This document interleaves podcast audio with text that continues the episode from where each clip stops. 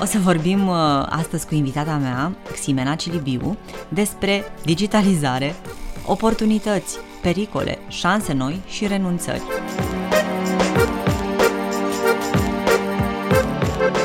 Gândiți-vă dacă nu era digitalul, ce s-ar fi întâmplat dacă toți oamenii s-ar fi dus să-și cumpere bunuri necesare pentru gospodărie, să ducă în magazin și nu le-ar fi venit acasă. Cumva ne-a ajutat, în primul rând, să fim noi mai în siguranță.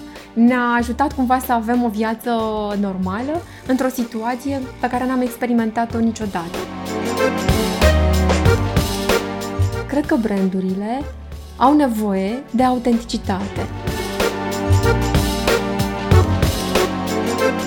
Și mai presus de orice, ne confruntă cu un viitor greu de prezis. Cum utilizezi, cât utilizezi partea digitală, astfel încât să nu-ți pierzi umanitatea.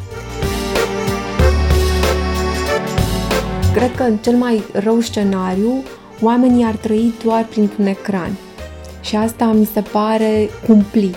Este un loc în care oamenii pot să trăiască în prezent, să fie conștienți de asta, să se bucure de ce văd, ce simt, de toată zona aceasta experiențială, pe care nu o poți avea printr-un ecran.